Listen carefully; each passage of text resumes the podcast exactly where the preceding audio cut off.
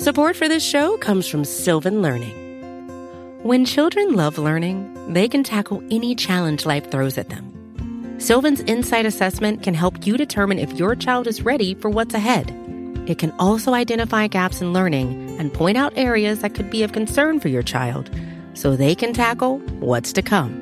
And right now, it's the best price of the year at $29. Go to sylvan29.com to learn more and get your child's assessment for only $29. That's S Y L V A N 29.com.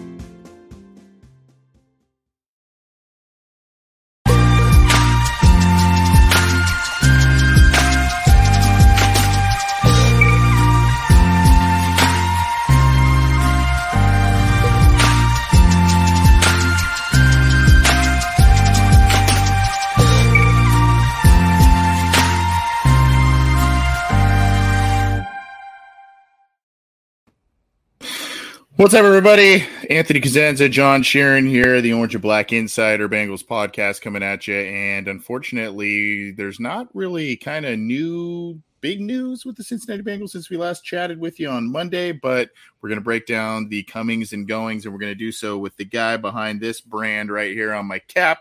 Mr. Joe Goodberry is set to join us in about 10 or 15 minutes, and we'll be getting his thoughts on a lot of different things. As we all know, Bengals Nation – loves his takes on the team, free agency, the draft, all kinds of different things.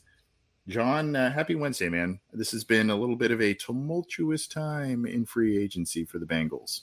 For the record, I think Joe is driving right now. He just posted a video on Twitter of him driving from like Costco or something like that. So he needs to hurry his butt home and get on the Costco run. Yeah, Look at that guy, Costco run. He just he just told me the other day they don't have Costco where he lives in Buffalo, so I'll have to get on on him on that as well. But I know we're going to get a lot of comments in the negative side of things, and I just want to just get out ahead of this now. I know you guys will be back here in August, hyping up the Bengals as a Super Bowl contender. So miss me with all that. August, they'll be back here, but in early May about the draft class, John. I mean, I'm, come I'm just, on. I'm giving them some leeway there, but yeah, you, your negative comments mean nothing to me. You guys are Bengals fans. You guys will be back miss me. Uh, well, all right. Let's let's catch up. Let, let's catch up here. There are a lot of different things happening here. I guess we'll we'll start with this one. Some good news in a way, and one that's a little bit interesting because of a departure of someone else in this position group. The Bengals re-signed Trayveon Williams, a guy who was returning kicks at the end of the year, a guy who had a, a couple of plays from the running back position late in the year last year as well. So a guy they brought back after losing one important guy. So, I mean, this is, you know, I again, this is a guy kind of to round out the group. We don't really know exactly where Chris Evans stands in the whole scheme of things as well. That same could be said about Joe Mixon in a lot of different ways too, but this is a guy that they identified and wanted to bring back and did so. Yeah, I think Chris Evans is not in good graces with the team at this point. I don't think he did enough this past season to assert himself or confirm a roster spot next year. But Trayveon Williams, in this case, he did, right? It's probably just a one year deal. He surprisingly, I think to a lot of people, became the team's main kickoff returner. And mm-hmm. when he had his chances over the past couple years, he's looked pretty well running between the tackles. I was surprised to learn he's actually averaging over five yards per carry. Now, albeit the sample size is, is incredibly small, but he's kept on the team for four, now five years as a reserve running back. So I feel like with turnover happening at the position because you already have uh, Samaje Perine going out the door, and I'm sure we'll talk about that. And Joe Mixon probably following him. They're going to want to keep at least one or two guys from this past year's roster to fill out the room, and I feel like Trayveon makes a lot of sense with that. Yeah, and just to just to clarify here, we're getting a live comment from WildStar Triple Eight there. Resigned Pratt to. Uh, go if you haven't yet go check out our monday show we did recap some of the comings and goings from there the very first day of legal tampering or whatever you want to call it. Um, so we've kind of already recapped that that. We've we're talking more about what has happened on tuesday and or today uh, as of this live recording wednesday to catch everybody up before we're joined by joe goodberry. So Trayveon williams a guy they identified that they wanted on uh, on the team and brought him back. And that was in response to john another one I, you know, we were kind of we were pretty surprised by Bell leaving. Um, this one was a little bit of a surprise too because it felt like this was a guy, Samaje Ryan, that the coaching staff loved. He did a lot of the dirty work. He stepped in and played really well. He would have been relatively cheap. Yeah, he would have been, I guess, on his third contract at this point, I believe. Um, so maybe that's not appealing to them. And obviously, they probably want to get more, you know, younger and faster at the running back position, but still a guy that you felt like could have been a, a good, you know, option in the backfield there. Samaje Perine signs to the Broncos. I think that was a three year deal, two year deal. Um, deal. Yeah, two year deal. And so he's he's going to go there, and you know you know the Denver Broncos system. You know what they do with running backs. They seem to always get the most out of running backs. That dates back all the way to Terrell Davis and probably even before with their scheme. So this is probably a good career move for Samaje Perine. A little bit surprising that the Bengals didn't hang on to him though a good. This is a phenomenal career move. Samaje Perine got three and a half million a year, man, and this is like this is the perfect example. I think that we can just have a setting off point for this entire conversation about free agency. The Bengals re-signed Samaje Perine to a two-year deal worth about one and a half million dollars per year. That's about how much they paid Samaje Perine this past season. They got that level of production for him this year. Samaje Perine is talented fits well with what the Bengals did. At times, looked even better than Joe Mixon.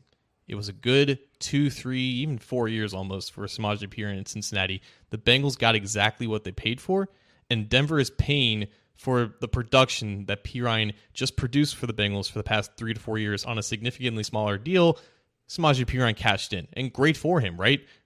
At this point in his career, 27, 28 years old as a running back who's never really been a starter to cash in on that type of contract it doesn't look that big on the surface, but it's significantly larger than what he got in Cincinnati. And that's the whole point with this. Like, Perine is one of the handful of Bengals now who have signed on to other teams who have left the Bengals from this past year. And pretty much all of them have signed deals that are bigger, if not extremely larger than what they got with Bengals. And that's just the whole point of free agency sometimes. Sometimes you have guys who inflate their values on the teams that they're currently on under on you know relatively affordable deals and they cash in with teams who want that production, who want that pass production, who want that name. And that's just the case in this case with Samaje Perine. It's the case with some other Bengals too who have left in free agency thus far. Well, we've got some breaking news, John. One of which at that position group, and another at the safety position. As of 3:59 p.m. my time, or I guess 6:59 p.m your time, my friend. Adam Schefter tweets out Saints and former Lions running back Jamaal Williams have agreed on a three year deal. So the Bengals were in the Jamaal Williams sweepstakes, if I guess if there was such a thing um, for a veteran running back sweepstakes. Uh, they were in the running. I guess they were in the final talks with him. But as of just before we hit live here, Adam Schefter of ESPN reports that the Saints and Jamaal Williams have agreed on a three year deal now. So he is no longer in the works for the Cincinnati Bengals. Good for him, man. Um, I think the Saints fit him more than the Bengals did in that. And I'm talking about Williams in this case, just because he doesn't have that much experience around shotgun. So I, I know that there was interest there, and I feel like there was interest in him doing similar things that Samaje Perine did but apparently talks stalled with the Lions with Williams, and the Lions ended up signing David Montgomery to like six million per year. So if that was where the floor of what they wanted with Williams, I don't think it would have been wise for the Bengals to give him that contract. We don't know the exact uh, terms aside from the, the length for Williams, but I would imagine he got at least six million. So good for him. Again, 28 years old. I think this is his third contract as running back, and I think it's a better fit for him than the Bengals. And Juan Thornhill, though, I feel like that was probably like he was more realistic than Chauncey Gardner Johnson as a safety target for the Bengals, uh, just because he was going to be a little bit uh, more affordable. He ends up getting, I think, 21 million over three years, and I think 14 guaranteed. So it's more or less the same deal that Vonn Bell got with the Carolina Panthers. That, that's a good deal. I feel like the Bengals could have competed with that by just front loading cash instead of having uh, two years of guaranteed money. But the Browns are going to be better on defense. They have a new coordinator, Jim Schwartz, and I think Juan Thornhill is an upgrade over what they had. So this is really just the the tipping point now. This is like the start of when I think the wheels start to get turning with that positional market. The, the market is essentially set at seven million per year with that guaranteed figure. So now this is where the Bengals end up finding out that they can compete there, or they or if they'll have to go to a cheaper option. So Thornhill is off off the market, and as we mentioned, uh, Jamaal Williams, the running back, off the market. The the Bengals kind of expressed some interest in as well. And then, of course, as we now know, um, and we'll get to the man of the hour in just one second here as we catch everybody up with things. Uh, Hayden Hurst now going to the. What, what the hell's the deal with the Panthers, dude? It's like they're, they're, the like new the Jets. New Bengals. It's oh my gosh. Well, yeah, there you go. I mean, it's Dalton, it's Bell, it's Hurst. I mean, everybody, but Hayden Hurst, a three-year deal. I, you know, I, I loved Hayden Hurst and what he brought and everything, but to me, I just I felt like that was just not a deal that would have been too savvy on the Bengals side of things. The guy's going to be 30 this year, 13 million guaranteed in his contract. Good for him. Great locker room guy. I liked a lot of what he brought last year, but I feel that quite honestly, as much as I liked him in the signing and the value they got out of that one year deal with him, I kind of feel, John, that this is a guy that uh, the production that he gave last year can be replicated somewhat easily it's the same thing with Perine. The Bengals signed him to three and a half million for a year, and they got production of a three and a half million dollar tight end. The Panthers see that, like, oh, we want some of that. We think that can continue. He's 30 years old, but that doesn't matter. Let's go ahead and sign him because we need pass catchers. We need good locker room guys because we're completely redoing this thing in Carolina. Like that that's just paying for pass production. It's expecting it to continue. The Bengals were never, ever ever paying Hayden Hurst that much money, but phenomenal for him, right? He's had a he's had a such an interesting career arc to get to this point. This is his now fourth team back in the the NFC South. He was with the Falcons originally, and he's and he's and he got a bag, and he got a bag playing with Joe Burrow. I don't expect him to live up to that contract, but that doesn't matter to him. Phenomenal decision for him. Phenomenal decision for him. So if you're kind of keeping score, keeping the abacus, moving the moving the things, moving the tiles here. Jalen Davis is back with the Bengals. Trayveon Williams is back with the Bengals. Um, Germaine Pratt, of course, back with the Bengals. Uh, and then, of course, you look at the other side of things. Hurst gone, Vonn Bell gone, Jessie Bates gone. Uh, who am I missing? Uh, we, we just went through all these. Um, Samaje Perine gone. So um, you know, those are some of the big in-house guys coming and going, and then of course other guys on the market that have um, yet to, or, or, I guess just recently, or just before we took the air, that have gone off the market that the Bengals may have had their eyes on. So that's the latest and greatest. Another day is here, and you're ready for it. What to wear? Check. Breakfast, lunch, and dinner? Check. Planning for what's next and how to save for it? That's where Bank of America can help. For your financial to-dos, Bank of America has experts ready to help get you closer to your goals. Get started at one of our local financial centers or 24-7 in our mobile banking app. Find a location near you at bankofamerica.com slash talk to us. What would you like the power to do? Mobile banking requires downloading the app and is only available for select devices. Message and data rates may apply. Bank of America and a member FDIC. And we are bringing on the greatest in Bengals fandom, Mr. Joe Goodberry, the man, the myth, the legend. We had, it's been a, a, a hot minute since we've had him on the show. Uh, we always appreciate the time, Joe. I, I, don't know where to where the hell to even start, dude. Uh, I mean, I, I, guess which one, which which thing, either guy who stayed or guy who left. What what surprised you the most? Oh, I guess the options aren't very uh, very many. Then the guy who stayed is Germaine Pratt, and I am surprised. But I, you know, the the part that's not surprising was the market because looking at it going into free agency I'm, I just kept looking like, man, there's a lot of linebackers here, and I wonder what that's going to do to their values. And I think we see uh, seven million is like the high end of what these guys are getting here. So other than Tremaine Edmunds, but getting him back makes a lot of sense for how the Bengals want to sign free agents. They want to sign them in that second contract. They want to sign them between 25 and 27 years old if they can. You know, if they're going to commit three plus years, three or, or more years to them, they, they need to be on the younger side. Uh, it came at a value where the market's depreciated, which I think that also goes in favor of what they like to do. And then the surprise was the Vonn Bell leaving, is uh, you know obviously, but you know I heard some information today. I was able to verify it through another source. They just weren't close. I mean, he was willing to come back completely, and they would not budge on what they were offering. And it's not so much the money; it was the longevity. Yeah, I, I, think it's like what one one to two years was what it was like. Someone reported just because. yeah, Paul Dehner talked about it a little bit in his piece and kind of went around it. So I asked the question, and pretty much that's what happened. Yeah, I mean that's I mean it just fits the theme of what's been going on for the past couple of years. But now we sit here Wednesday evening. We have Juan Thornhill going to the Browns on a deal very similar to what Vonn Bell signed for. Jamaal Williams, I think, just got reported that he got three years, twelve million with eight million guaranteed. Bengals were supposedly interested in him, mm-hmm. and then the Saints kind of came out of nowhere. But this is the time now where it's like, okay, it's been three days. You know, you have some players who weren't really Bengals targets going off the board, but now this is when the wheels start to turn, Joe, and, and like feel like that's making some people start to get nervous. But this is when like people think that the Bengals are asleep at the wheel, but this is kind of what they've been waiting for, more or less. Yeah, this is their time. Like they wanted, they work better when you're desperate right? So these some of these players now are starting to see the musical chairs, the the, the songs coming to a close, and there's only a couple chairs left. It's like, man, maybe I take that two year, five million dollar deal from the Bengals. Maybe I take that one year, seven million dollar deal from the Bengals. Uh, and the safety market is starting to move. I think once Jordan Poyer came down and he didn't get a big deal, and he, he went back to Buffalo, he must have saw the same thing, same writing on the wall that there was just uh, not the market out there. And then you see Juan Thornhill, who I think was is the next best guy, and he gets seven million a year, first two years guaranteed, which Bengals may have done seven, but they're not going to guarantee the first two years on a three-year deal for a guy who's 27.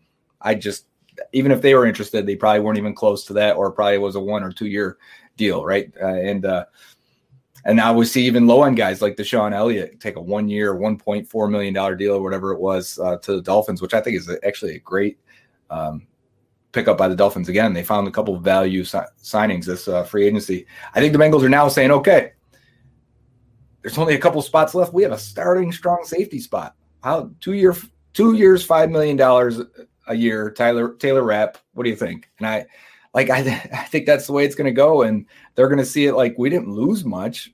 And we gained money in, at our safety position based on what they were spending last year and uh, they're going to use that money to funnel it towards extensions for Burrow and maybe spend a little bit more at tight end. And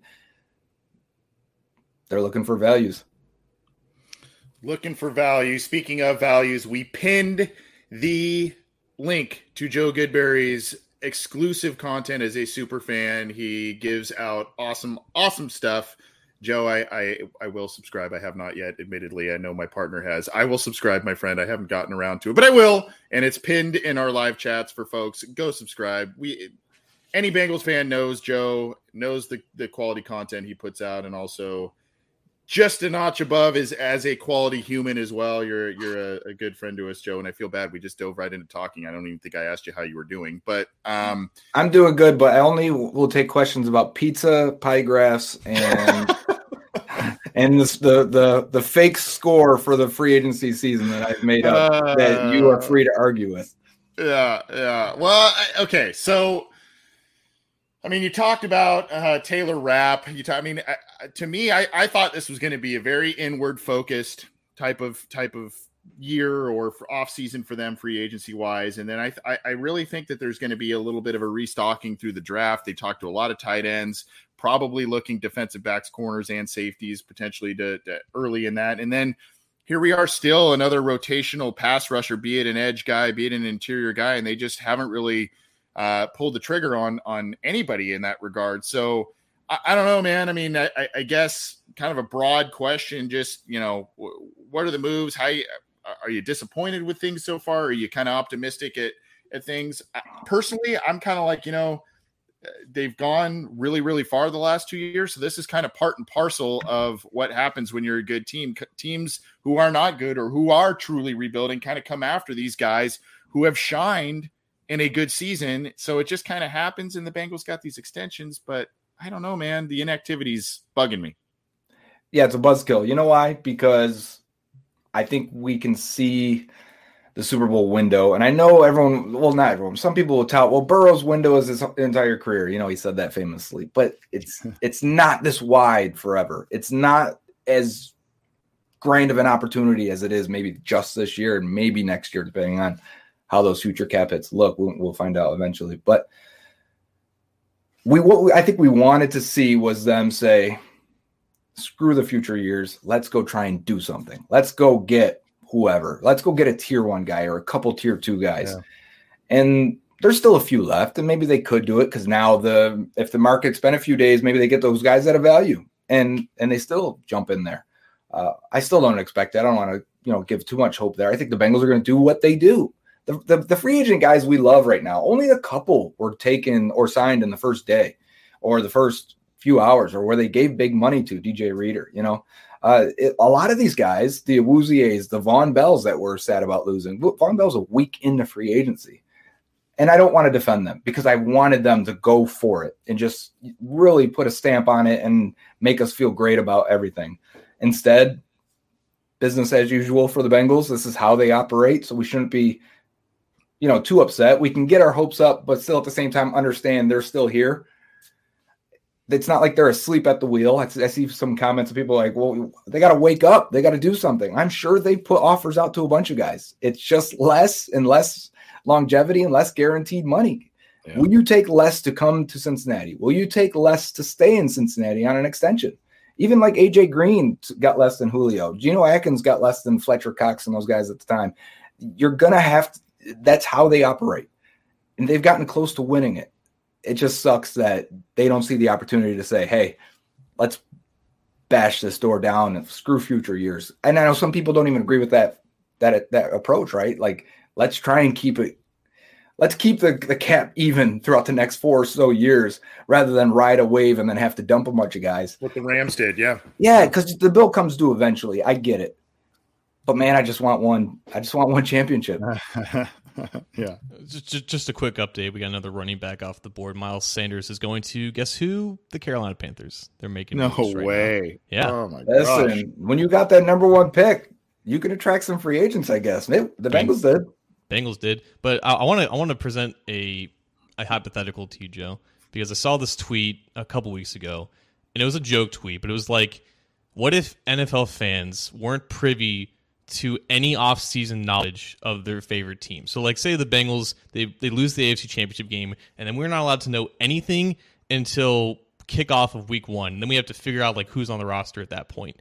I think if Bengals fans were forced to do that and they saw who was on the roster and who was starting for them, it would not be as much of a freak out and right. I feel like that's all. It all comes down to timing of how these things happen. You have Trayveon Williams resigning. You have, um, you know, Mike Michael Thomas, Thomas. Michael Thomas resigning. You have J- Germaine Pratt extension. Fine, that, that's good. But you have all these things that you would like to be on the back burner after some of the more important things, while the important things haven't happened yet. It, it, that, to me, it just seems like the timing of everything happening and not happening is what's basically garnering the, this frustration right now.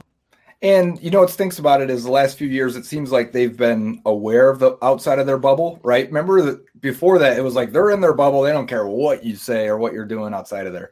It's probably still true, but it felt like they were at least aware of us, uh, you know, and, and fan base and everyone that's commenting on the outside. And they were a little more aggressive. They signed a guy at 1201 last year. Yeah, it was a thir- tier mm-hmm. three free agent, but they went and got him. They identified him and they got him on a good deal.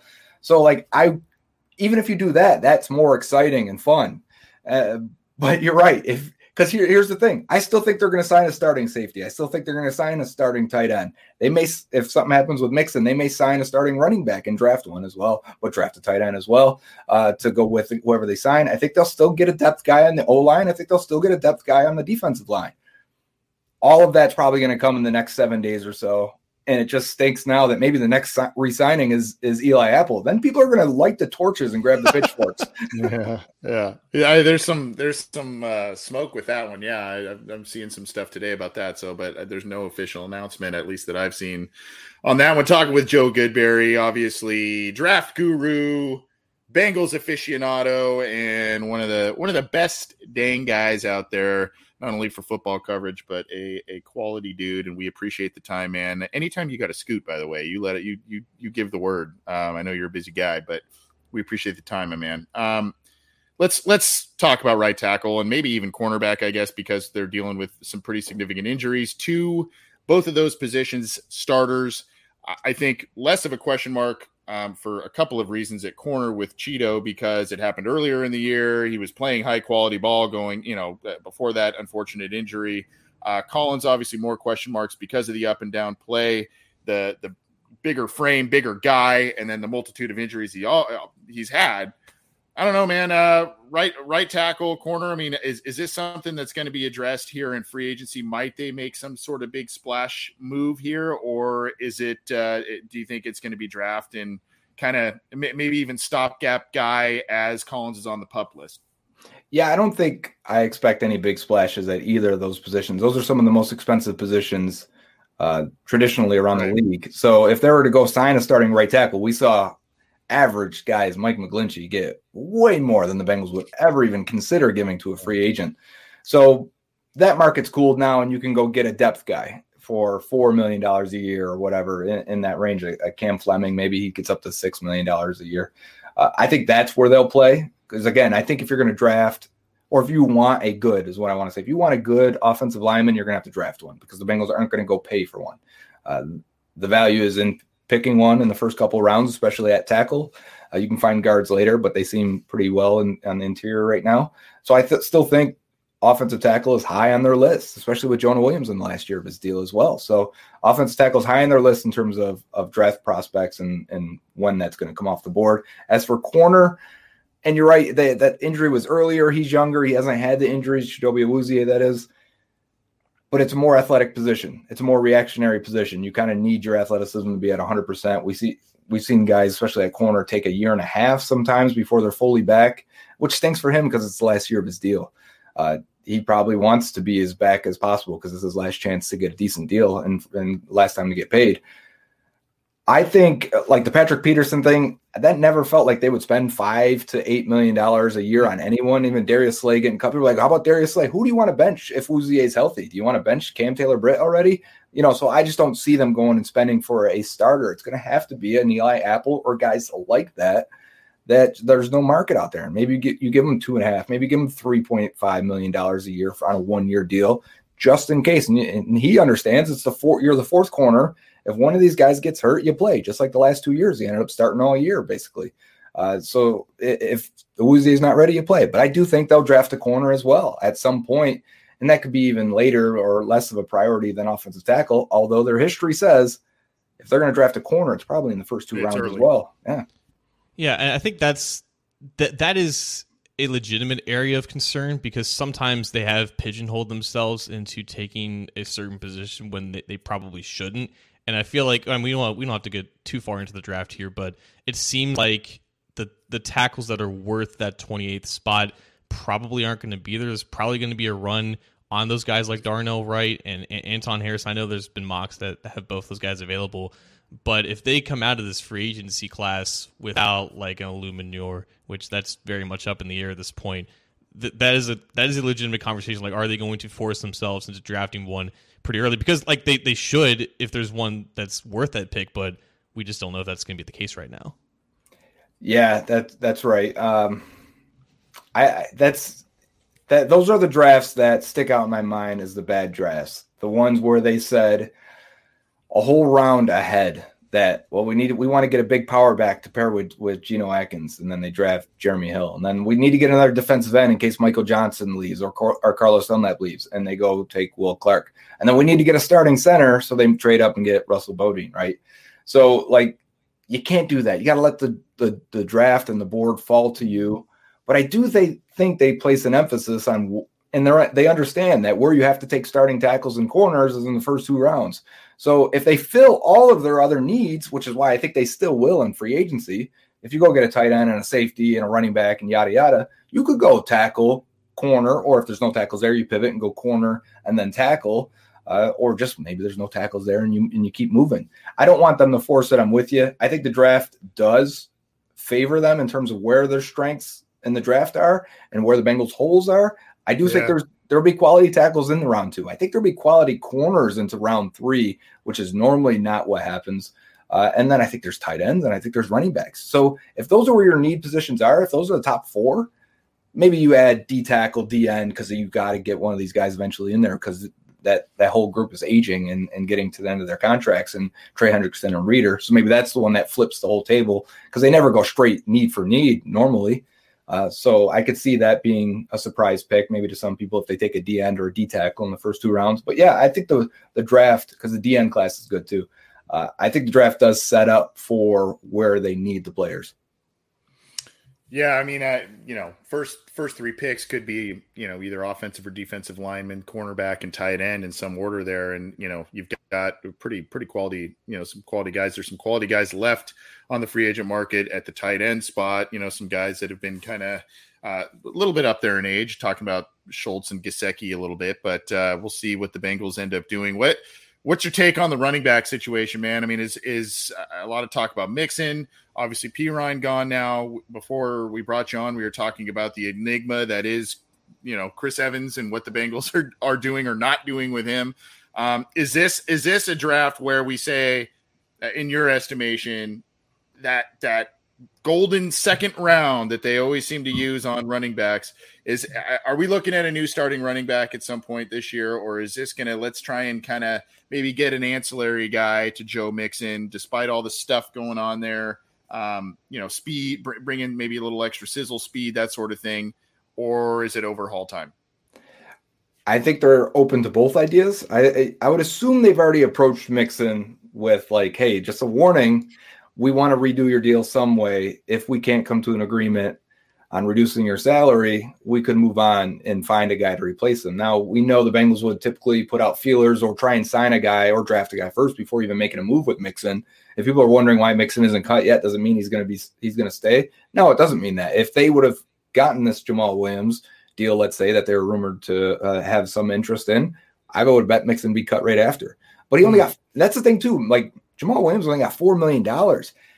I now look at this running back market, and we got to see what Miles Sanders got. I don't know if that was reported. I heard you guys say it right before you brought me on, but uh, if that's like the Devin Devin Singletary market, four million dollars a year, I would be all in on that, and then draft a guy. You save money overall at running back then at that point, and maybe you could spend a little bit more on a Mike Gesicki or a Foster Moreau, and maybe even Dalton Schultz. I don't think they'll get into the Schultz range, but you could if you're saving money at, at running right. back. So I th- do think there is a scenario where it's a clean sweep at tight end and running back, and they get guys that fit this offense more, or maybe not just fit their offense, enhance the offense, take it to an, another level, and, which is something I think they struggled with with Mixon and Perine and with the tight end group last year. So uh, I do think that we could see a complete overhaul, but I could see a scenario where Mixon comes back and says, "Listen, I'm not going to get more than six and a half million dollars out there." Jamaal Williams just got four. Uh, I I'll take the pay cut. Maybe we can convert it into incentives. If I get 12 touchdowns or 1,200 yards or make a Pro Bowl, I can earn all that 12 million back, but it doesn't count against the cap. If you can do that, uh, and I think that would be in Mixon's best interest. I, I think then they are in the scenario where they've done this before, where they draft the guy one year before he has to take on the lead role. And then maybe they put it on the back burner where it's not second round. They could, but maybe it's second, third, fourth round type range. Yeah. So, I mean, I think the thing that's kind of bothered me always about Mixon is that he's making so much money, but you're still basically splitting up the roles of the entire running back group and, and giving Samaje Perine equally as important, if not more important, roles within the offense compared to Mixon. And if you give Mixon a pay cut, that, that would still obviously be the case. They're they've set themselves up at this point where they're not going to have a running back that just does it all. They're going to have to split up some of these responsibilities and roles and whatnot. And that could come with a draft pick. But for a guy like Devin Singletary, because you mentioned him earlier, describe what he would bring to an offense as a better fit compared to Mixon or Perine. Well, being in the Bills offense, it's very spread style and shotgun heavy he has a lot of experience there. He was been their third down back is how he started. They kept trying to bring bigger backs because he's the 5'9, 205 Giovani Bernard type without long speed. So he's got everything without but the long speed. He's very elusive. Almost the first first guy almost never tackles him or gets him down. Uh, he can catch, he can block. Josh Allen says he's the smartest, most aware teammate he's ever had. I mean, so I think that's a bonus and, and something that could help Joe Burrow out a lot. So you get a guy that would fit the offense. You wouldn't have to take him out in every situation. He has run under center too, gap and zone, more gap last year. I think it was like 95 gap runs to like 70 zone runs. So it would fit fit the Bengals mix of doing everything and be having a guy that's comfortable doing everything. Uh, and that's why I think he could be like the RB1 type. And then you go into the draft and you get a guy that's maybe a little bit bigger with some speed, like an Israel Abanikanda from Pitt, who's 215, but's going to run a 4 4 and have uh, that long speed that Devin Singled Singletary doesn't have, and you find a way to mix those two in together. Joe, we've you know, a lot's been made this offseason about the pass rush, interior, you know, another interior defensive lineman. I know we've talked about on this show the Larry Ogunjobi effect with, that he had in 21, um, and just the nice mix they had between he and BJ Hill. They missed a little bit of that last year, but kind of put things together. Ossai came on late. I, I, know what happened at the end of the year, but I mean, he came on late and was playing uh, pretty decent. They got some decent flashes from Zachary Carter. I mean, uh, they didn't go you know, Fletcher Cox just signed also right before. I think he re-signed with the Eagles right before we took the air here. So uh, Javon Hargrave was a guy that a lot of people were talking about. He signed for big money. So I mean, right now, if uh, are the Bengals seemingly content, and are you content by with you know the development of of Carter? Bringing in Ossai in his third year and kind of getting some of this pass rush from those ancillary guys behind the starters, or is it just not going to be enough the way it's comprised? Yeah, a lot of these guys are taking like one year, ten million dollar deals in free agency, which they just Bengals like I just don't believe they would even get into that at most because they have an expensive veteran defensive line already. Uh, really, the only two young cheap guys, I, I guess three. Uh, Cam Sample is one I was forgetting; he can play and help out. Uh, but Joseph Ossai and Zach Carter, everyone else's veteran salaries, making a decent cap it at least. Uh, so I, I think if they're going to add talent to the defensive line, it's going to be through the draft.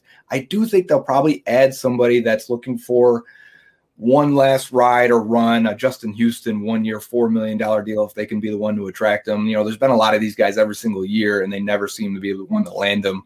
Uh, you know, the way from a few years ago, trying to acquire Dwight Freeney on a one year deal just to, to finish it off and work with uh, Carl Lawson at that side. But the thing with Zach Carter, because they really needed an, another defensive tackle. The Bengals play a lot of five man fronts, and that means you're going to have Zach Carter, BJ Hill, and DJ Reader on the inside. So Carter played a lot, and he showed nothing as a pass rusher, which is, I think, the greatest yeah. concern because you drafted him as a D end convert to go to D tackle. So maybe putting on all that weight because he looked, he actually looked like he had no problem putting that weight on, and uh, and maybe it takes him a year. I always said it took defensive tackles a year anyways to catch up to the speed and start developing the moves inside. And when you're making that move inside from college, it takes even longer. So maybe we'll see more out of him. Maybe they're excited about his future. Uh, at this point, I think defensive tackle is a sneaky pick. I just don't know if the class lines up with it being a strength. So it may just be Zach Carter. It may be a DN that you can kick inside that I looked at a few of these free agents. I thought a guy like Arden Key would be a great fit, but again, he's making too much money. I think he got seven million a year because he kicked inside. He could play left and right and inside, and that would have been perfect for what the Bengals do, mixing it up. Because I think that's one of their issues on the D line as well. Trey Hendrickson plays one side, Sam Hubbard plays the other side. They don't move him, so then then, then you're kicking Joseph Ossai inside at defensive tackle. He, that's not where he wins. Like every time we saw him win, almost it was at DM taking mm-hmm. reps from Trey Hendrickson. It's hard to find that balance and get the get those guys, you know, to, to, to substitute and get out of there. It doesn't look like Sam Hubbard ever wants to come off the field and let Ossai or Cam Sample on the field. Uh, so I think it has to come through the draft because that's cheap labor and that's how you upgrade the talent without spending too much. When you need mealtime inspiration, it's worth shopping Kroger, where you'll find over 30,000 mouthwatering choices that excite your inner foodie. And no matter what tasty choice you make, you'll enjoy our everyday low prices, plus extra ways to save, like digital coupons worth over $600 each week. You can also save up to $1 off per gallon at the pump with fuel points. More savings and more inspiring flavors make shopping Kroger worth it every time. Kroger, fresh for everyone. Fuel restrictions apply. Yeah, selfish Sam Hubbard.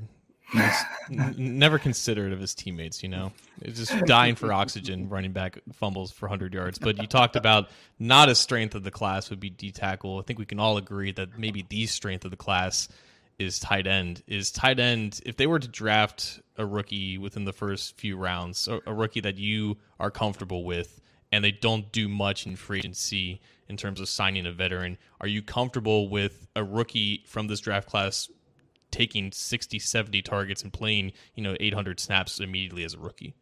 The only guy would be Michael Mayer from Notre Dame to do that, to be because he can block a little bit. He runs advanced routes. He played in an offense that would remind you of an NFL offense. Not that, I mean, it's kind of all getting blurred now, anyways. It's not like they're running complete shotgun triple option spread stuff at Utah for Dalton Kincaid, but Kincaid couldn't block in line. He really couldn't handle bigger competition. I don't think he's ready to be that guy. He's more of a slot Travis Kelce type, which is you want that, but after you sign Foster Moreau for a three year, $18 million deal, then you can get a Dalton Kincaid. Now you got a great tight end room. So I do think they're still going to get one in free agency because even if you take Mayer, there's no one behind you on the depth chart. You're going to have to bring somebody in that can do something uh, and help this team. That's NFL quality. They, I mean, Hayden Hurst did his thing last year and, and, had one of his better career years, but Mitch Wilcox, Devin Asiasi, those guys are barely making rosters around the league. And you just can't have that if you want to be more dynamic and be more multiple on, on, on offense. And I think they do want to eventually get to a more heavier personnel to get the attention off of Jason Higgins and get one of these safeties off of them and leave one of them one on one. And the way to do that is to have a tight end that can actually uh, block, but also exploit and run routes. And I think that's Mayer. But I do in rounds two and three think there's going to be a lot of good tight ends. So if you go and get a Mike Gesicki on a one year deal, you can still draft a tight end because he would replace. I think even if you go up to Foster Moreau, and why I said that is because you can draft a tight end at 28 even. If it was Dalton Kincaid at 28 with Foster Moreau, Moreau, if it was a six million dollar cap hit per year, the 28th pick is going to make like 2.4 million dollars a year. So you're only spending nine million at tight end. If you wipe the slate clean at running back, now you can do that. Your tight end unit's better, and then after three years when Moreau's gone, Dalton Kincaid's now your number one guy. You're extending him, and you know you can find a way to mix those two. So I, I think they have a lot of options. I think they could turn a weakness of their roster last year at tight end and turn it into a strength because of the draft class. Talking with Joe Goodberry, Bengals aficionado, draft aficionado, and uh, good good buddy of ours, and we appreciate his time. Joe, I guess is that kind of one of the lessons learned by the Bengals early last year in that they were just not able to push the ball downfield. They were not able to get the ball regularly to Chase and Higgins. And because of, and I, you know, I liked what I saw late in the year from Wilcox. Um, you know, just you saw some growth, but uh, still, I mean, you're talking the names you mentioned, they're not moving the needle. And even Hurst, who I did like in a number of different respects, uh, didn't, you know, get a high, high volume in terms of tight end production. Zac Taylor came from it, uh, you know, the Ram system where they didn't really totally prioritize tight ends. That was kind of, uh, even though they drafted one in the second round as first class, that was kind of the similar thing in the early years here. And now we're talking about them flirting with a lot of tight ends at the combine, deep class, potentially looking at free agency. Is this now a lesson you think that they've learned from early last year in that we need that that bigger weapon, that mismatch, even though we've got these great weapons on the outside? remember his first draft, they drafted Drew Sample in round two. So yeah. maybe they thought then, like, we like tight ends, we want tight ends, we just don't know what they look like, right? We don't know what the right what the right guy looks like, and or maybe because their system, right, is even in the Rams when it was even under center zone play action for the Rams, you know, it, it evolved to being adopting more shotgun spread stuff, but they were two guys going deep, two check down guys in the flat. Yep. And so that would be the tight end here, Hayden Hurst. You got one of the lowest average depth of targets in the league, but rumble and run a guy over. We don't care. So is that all they want out of that position? And same with like Samaje Perine. So you got Perine and Hayden Hurst running to the flats while your two studs are getting doubled down the field as Tyler Boyd gets injured in that game, right? They're going to let they'll go ahead and throw 10 balls to Perine and Hayden Hurst. Nobody cares. No one cares if he's going to run one guy over and then fall for three yards afterwards. Like defenses give you that all day long. So maybe the Bengals are now saying, you're right. Maybe they're saying, we need someone a little more dynamic than that. We need, if they're going to double our studs on the outside, one of these guys, running back or tight end, needs to be able to yeah. win one on one and shake a guy and make a miss. And there's a few guys available that can do that. And it, it could take your offense to another level. So if you want to create explosive plays again, there's a couple ways to do it. One, make them respect that tight end and that running back in the flats so that they actually even give a shit, right? Excuse me. Uh, or create explosive plays in the middle of the field through running the ball or stretching the seam or getting the, the tight end down the middle of the field to exploit the cover two. So you need a tight end that can actually get down there. Hayden Hurst has never been a downfield threat in his life. So he, he fit the, the flats, right? But he wasn't a guy that they were going to push, push down the field more than a couple times a game. So if you get the tight end that can do that, that's going to bust the cover twos. But also, if you can create explosive plays in the running game, is how you get the safety out of there. Look at the Bills playoff game. The Bengals are going for six, seven, eight yards a pop. Watch the film. The Bills did not care. They stayed in their cover two and said, "Yeah, you, you, can run. You can run six yards every single play, and every two plays you're getting a first down. You're still going to have to go ten plays plus to, to score on us. And the, eventually there'll be a holding, or eventually someone will make a mistake, or eventually a miss on third down, or you'll, or you'll give up a sack, which none of those things happen. The Bengals played pretty cleanly. But yeah. I, get the logic. Like make them go 12 plays, and with this offensive line, or or you know, someone's going to make a mistake, and we'll get the ball. We'll make it punt or make you kick a long field goal. they'll give up six yards every time. So you need a guy that's going to get the six and then make a safety miss and rip one for 35. And the defensive coordinator is going to go, okay, we can't do that anymore. We got to bring, let someone, we got to bring someone down into the box and stop them from getting to the second level, to the third levels, to our safeties and making someone miss. It's one of the things Perine and Mixon, low elusive ratings. If you look at that stuff, that's how often do they make a guy miss per touch? Mm-hmm. You need to find someone who's elusive and that has the speed to burn and make them pay for it. Because then if they do, that's how you get them out of the cover two shell that was a very long and albeit intelligent way of explaining that like usual, the NFL is just catching up to what the Chiefs are doing. That's just what the Chiefs are now. The Chiefs have take the Chiefs have ran into defenses that have tried to play cover two against their vertical options. And here, here's Skyy Moore, here's Isaiah Pacheco, here's yes. Justin Watson, all in the flats, just making guys miss. And that's that's how partly how they beat the Bengals in the NFC Championship. I do want to give another update. Uh, the Panthers have gone too far now because they signed Deshaun Deshaun Williams former oh. Bengals legend. Oh man! Wow, that is a blast from the past. Oh man, the Carolina Bengals. My goodness, they are just loading. Was he from Clemson? He was. Yes. Yeah, so that makes sense. Yeah. Yeah. Interesting, interesting stuff. Thank you for that wonderful update there, uh, Joe. I guess that kind of brings brings uh, you know I, I, don't know how you're doing on time. Well, we're probably just gonna keep you around for a couple more minutes if you're good with that. Uh, yeah. I, just I feel like, and this is I don't know if this is really a, question, so to speak. It's more of I guess a comment and just get your thoughts on it. I just kind of feel like with what we've seen from some of those guys, they kind of let go, um, and how they drafted last year in the, in terms of the athletic profiles of some of the guys, fast, agile, all of that young. I just I feel like it's youth and speed that they are trying to bring in. You just mentioned the dynamic stuff with with running back and tight end. I just feel like even though we're not really liking what we're seeing in terms of the departures of fan favorites and guys who have been productive, have been good free agent acquisitions for this team. I, this is just my personal opinion, whether we like it or not. They're, they're willing to let some of those guys go and sacrifice that for youth and speed potentially and also get affordability to be able to afford the contracts to Burrow, Higgins, Chase as well. Yeah, I didn't mean to talk so badly about uh, Samaje Perine and, and Hayden Hurst in the flats there, not being anyone being scared. You know, you're not you're not wrong though. You're not right. wrong though. But think about that. I, I wasn't trying to make a point there of like I, I forgot they signed somewhere else for a second there when I was describing that that Chiefs game and, and previous games that the Bengals are looking at this like, yeah, why would we pay those guys when they were a detriment or pay them more? Right. Pay them true. more. Exactly. And, and give them longevity because that's the other part. Guaranteed money, more money on the cap, and length. Something that I think scares them for anyone on, on a third contract.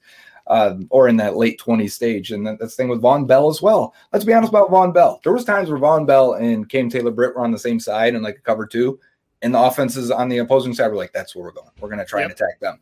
And we like Vonn Bell. He made a lot of great plays. He's he was a fantastic player. We will always remember Vonn Bell fondly but he wasn't the most athletic dude. He wasn't the best in coverage. He was didn't have the best ball skills. I think he had zero interceptions leaving the Saints coming to Cincinnati. I remember, you know, thinking like, man, this guy does not get his hands on the ball at all. He ended up doing it a few times here. But point is, uh, you can find an athletic speed coverage upgrade at safety in a league that's spreading you out and making your guys cover. Like, what's wrong with that if they can land one? If they can land one. And I actually went back and watched Tycen Anderson in preseason and thought, whew, he might be what they're looking for, but I still hope they're they're looking for a, a veteran just in case. Right. Yeah, and to just kind of wrap this all up, man. Like, obviously, we appreciate your time. I, I feel like we when we imagined you having having you on, we, we would have probably maybe one or two guys, but that's just not it's not been the case and we're just in this weird limbo state right now where things are starting to happen but they haven't happened with them yet but we kind of mm. foresee it being on the horizon. And we're just at a weird point where it's like yeah we kind of feel like what they're playing is but we just haven't quite seen it yet. So we're at a weird we're a weird impasse i think with cross sections of the fan base is kind of all reacting to the same thing right now. I think we could see a run because tight ends starting to move safety starting to move. So i think we could start to see they're probably like Poyer maybe it would have been the top guy to get the start run go get the run started at safety. Maybe Dalton Schultz needs to sign before we can really see what happens at tight end. Uh, but it does feel like in the next 24 hours or so, I would bet because now I I'm looking at our spreadsheet and I posted it before I came on with you guys. there's only nine players left that we have tiered at above a tier three. So that's a couple tier one guys and a, and a bunch of uh, tier two guys. That's in the Bengals wheelhouse. This is their time now for these tier three players, and they're starting to get picked off. We are in wave three of free agency already tonight. In the next, by the time you wake up and a few guys have signed, I assume we're fully in the wave three. And it sucks to say and be accepting of it, but that's where the Bengals start doing their business.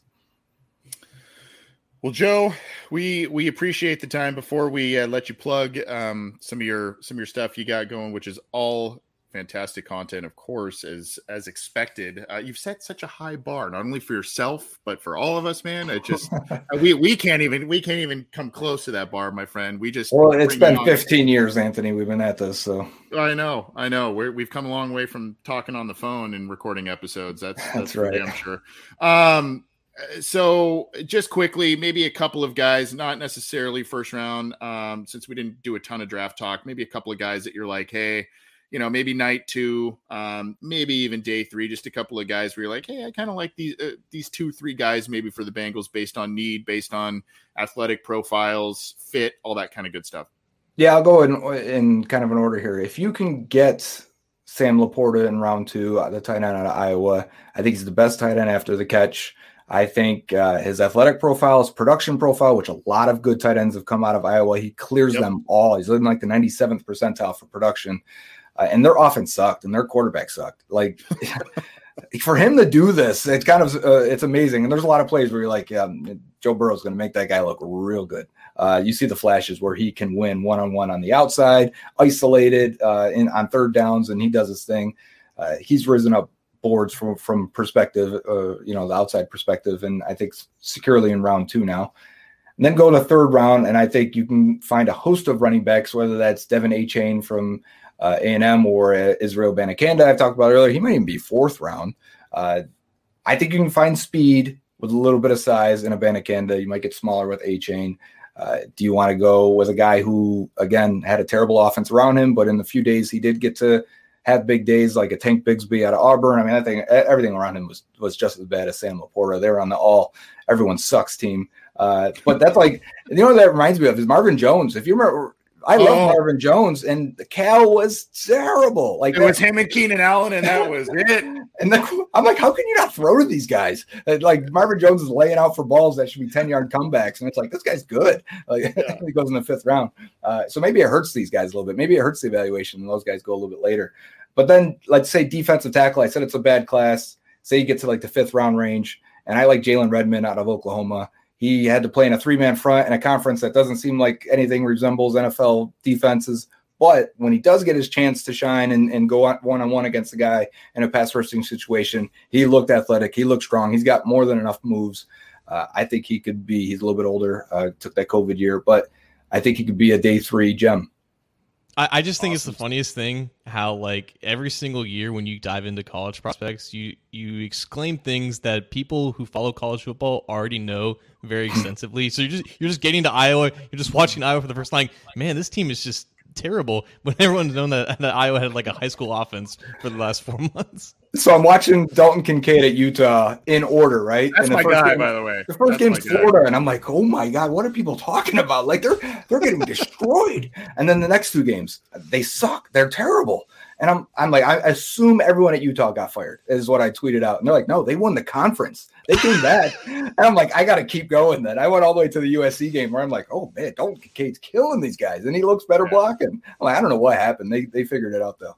He absolutely shredded USC, absolutely shredded them. Um, yeah. and that was kind of I mean, I knew about him from before, but uh, that this year I was just like, man, this guy just catches everything. Good fun player. I know he's got some limitations, but fun player there. Joe, you are the man. Uh, I do definitely want to share some of this stuff. I already shared this. The subscribe will share it one more time here. Obviously, you are doing videos on Cincinnati Bengals talk. Uh, James Rapien doing a lot of good stuff. Uh, obviously, tons and tons of Bengals coverage there.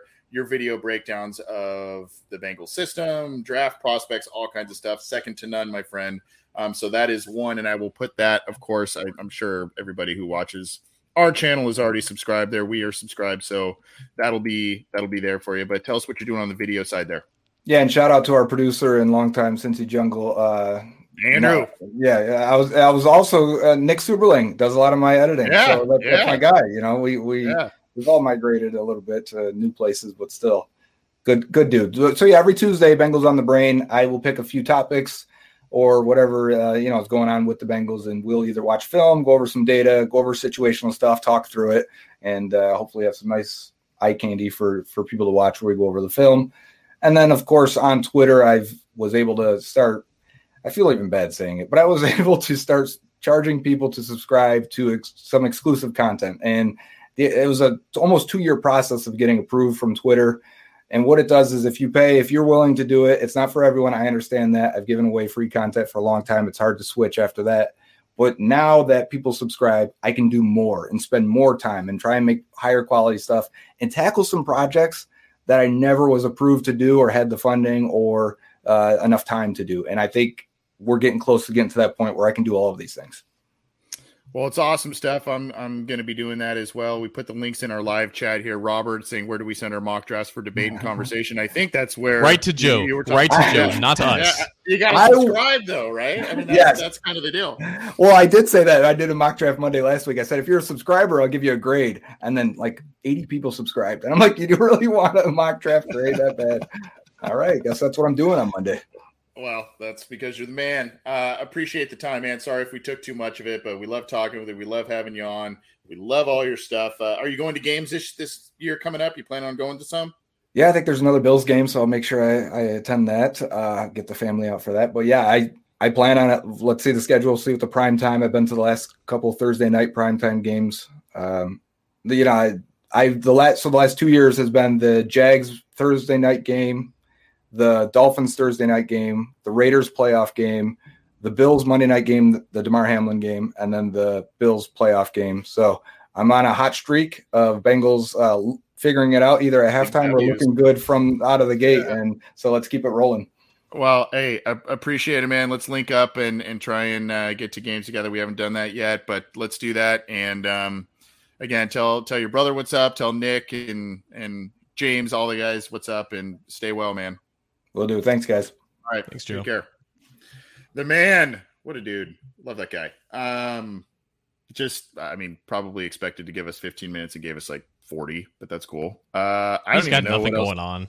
Oh, he's got a ton going on. He's got a ton going on. But uh yeah. Um I don't know. man. I don't I don't even know what to talk about now. We we kind of ran the gamut there. That was that was awesome.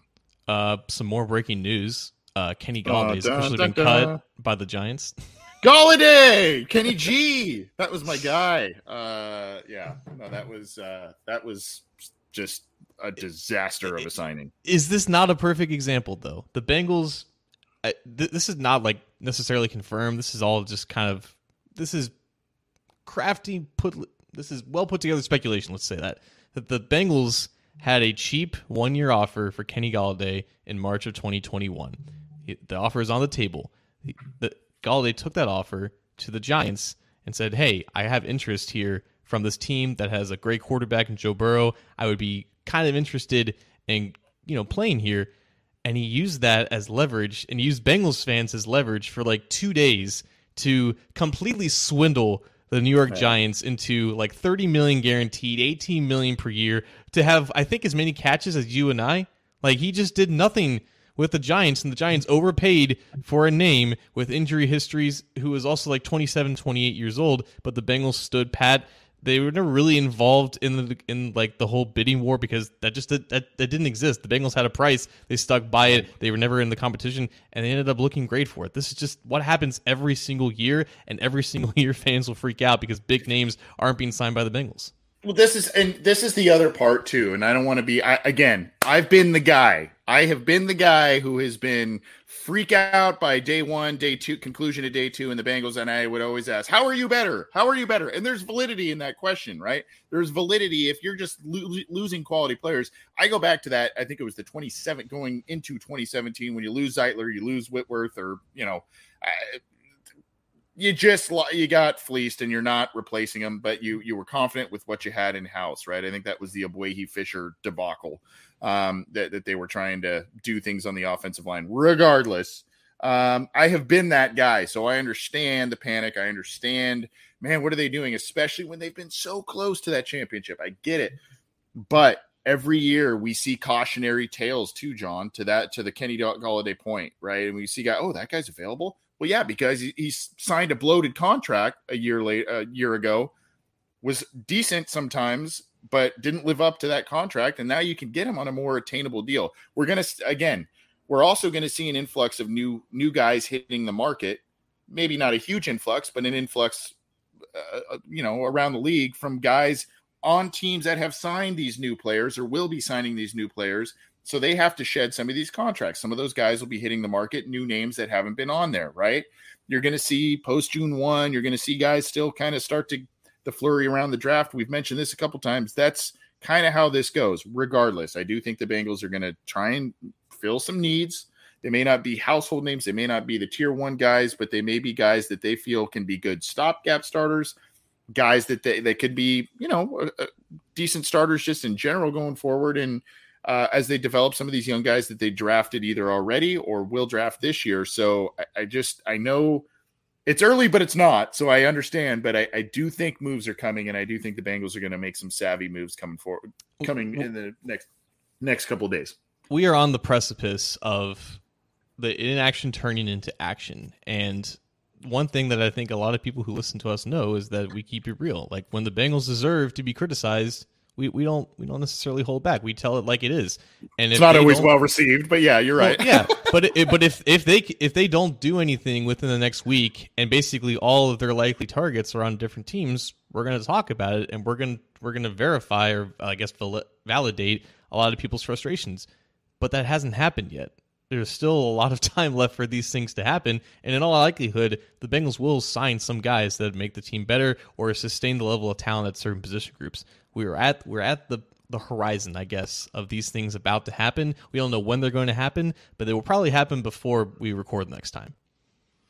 Yeah, we'll. You know, I I would I would venture a guess, and you know, again, it may it depends on people's takes and how they feel about it. It may or may not move the needle a ton, but you know, the, quite honestly, I, I there those are guys that are fan favorites. I know the Bates deal uh, it hurts because he's a talented guy, still a young guy.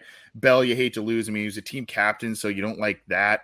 Uh, Hurst, you know, brought a lot of good stuff on a on a stopgap option, but these are positions these are players who um, Bates maybe not totally withstanding, but I mean these guys you're, you're, talking about your backup running back, you're talking about a stopgap starter at tight end, and you're, you are talking about two starting safeties, and they were quality ones. That's that's going to hurt obviously, but you know for the most part, the production of some of these guys uh, can be is replaceable on some levels, but they have to be strategic in who they bring in, be it good locker room guys all of that. But I, what Joe and I talked about just a little bit ago, just the youth and speed. I think that's the direction they're trying to trend towards.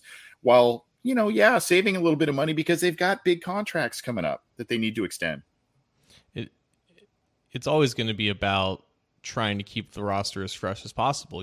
That they, I think it's pretty clear at this point, they are scarred for life of what happened with Geno Atkins Carlos Dunlap, and even to an extent AJ Green. Like they were in talks of extending AJ Green when he was like 29, 30 years old, right? Geno Atkins and Carlos Dunlap. I think Geno Atkins' deal would have expired today when he signed it in 2018. He hasn't played for the Bengals in two years, right? And he, even the last year that he played with, he was not the same Geno Atkins. They learned that extending guys based off of past production who are in their late 20s, who are just on the. If you had to guess, if you had a gun to your head, is saying this is this guy going to ascend or descend within the life of this deal, more more times than not, it's going to be descend. And if they if they decide that if they make that choice, if they make that observation, they're not going to budge based off of what offer, or they're not they're not even going to offer that guy at all. Like that's just the world that they live in, and for the most part, it works out. That's why you have a roster that's filled with cost-effective veterans who get the job done and make the team as talented as possible, and that's just how you sustain success. Yep. Well, I, I think we're gonna as the weekend approaches. I don't mean mean to be you know you know all sunshine and and whatever else, but you know I I, I do think as the weekend approaches here coming up, we're going to start to see some signings that make a lot of sense and or you know will ease some of the panic that I think we're seeing from the Bengals fan base. I guess that's as good of a drop of drop mic mic drop as as any. Um, this has been an awesome episode. I, I love talking with Joe. I did subscribe for proof. I did subscribe. I subscribed to Joe's content. I'm not. I'm a man of my word, and uh, I, sometimes I do it longer, and I'm late to it to the party on some of this stuff, but. I'm a man of my word. At least I try to be. But John, thank you. This was uh, I, I love I love our little roundtable chats with Joe. He's he's awesome. Yeah, man, we got to get you in the spaces, the subscriber exclusive spaces. You got to hop in every now and then. Well, I don't think people want to hear my my dumbass takes. I think people like hearing you and Joe and other smarter people. I just sit back and soak it in and pretend I'm smart just by hanging out in the background. That that's what I do. That, that's like telling people to unsubscribe from this podcast since you talk 50% of the time. I, don't, I don't know, man. I think we need to work on your sales. God, don't do that. Please don't do that. Speaking of subscribing, speaking of subscribing, uh, you can if you like the YouTube channel and the videos. We're, we do, by the way, we if you are new here, we do a lot of different stuff, not just these live shows and live broadcasts and guests and all that. We do standalone interviews. We kind of do some little fun projects as well. So um, you can get that on our YouTube channel. That is, you can click this the show icon underneath John there and the SB Nation Cincy Jungle icon. Click that, click subscribe, click the bell to be notified when we go live, when new uh, new content is available. Um, if you like the video, also give us a thumbs up. That would be awesome too. And of course, if you like the audio side of things, our show, Matt Minich's Coach Speak and Chalk Talk. Uh, Jason Garrison and his his boy Kevin are adding a show to the mix there as well, and of course Bengal Jim um, all available through the Cincy Jungle podcast channel. iTunes, Stitcher, Spotify, Google Podcasts, iHeartRadio, all of the major ones were there. So give us a listen, give us a rating if you can. We appreciate that.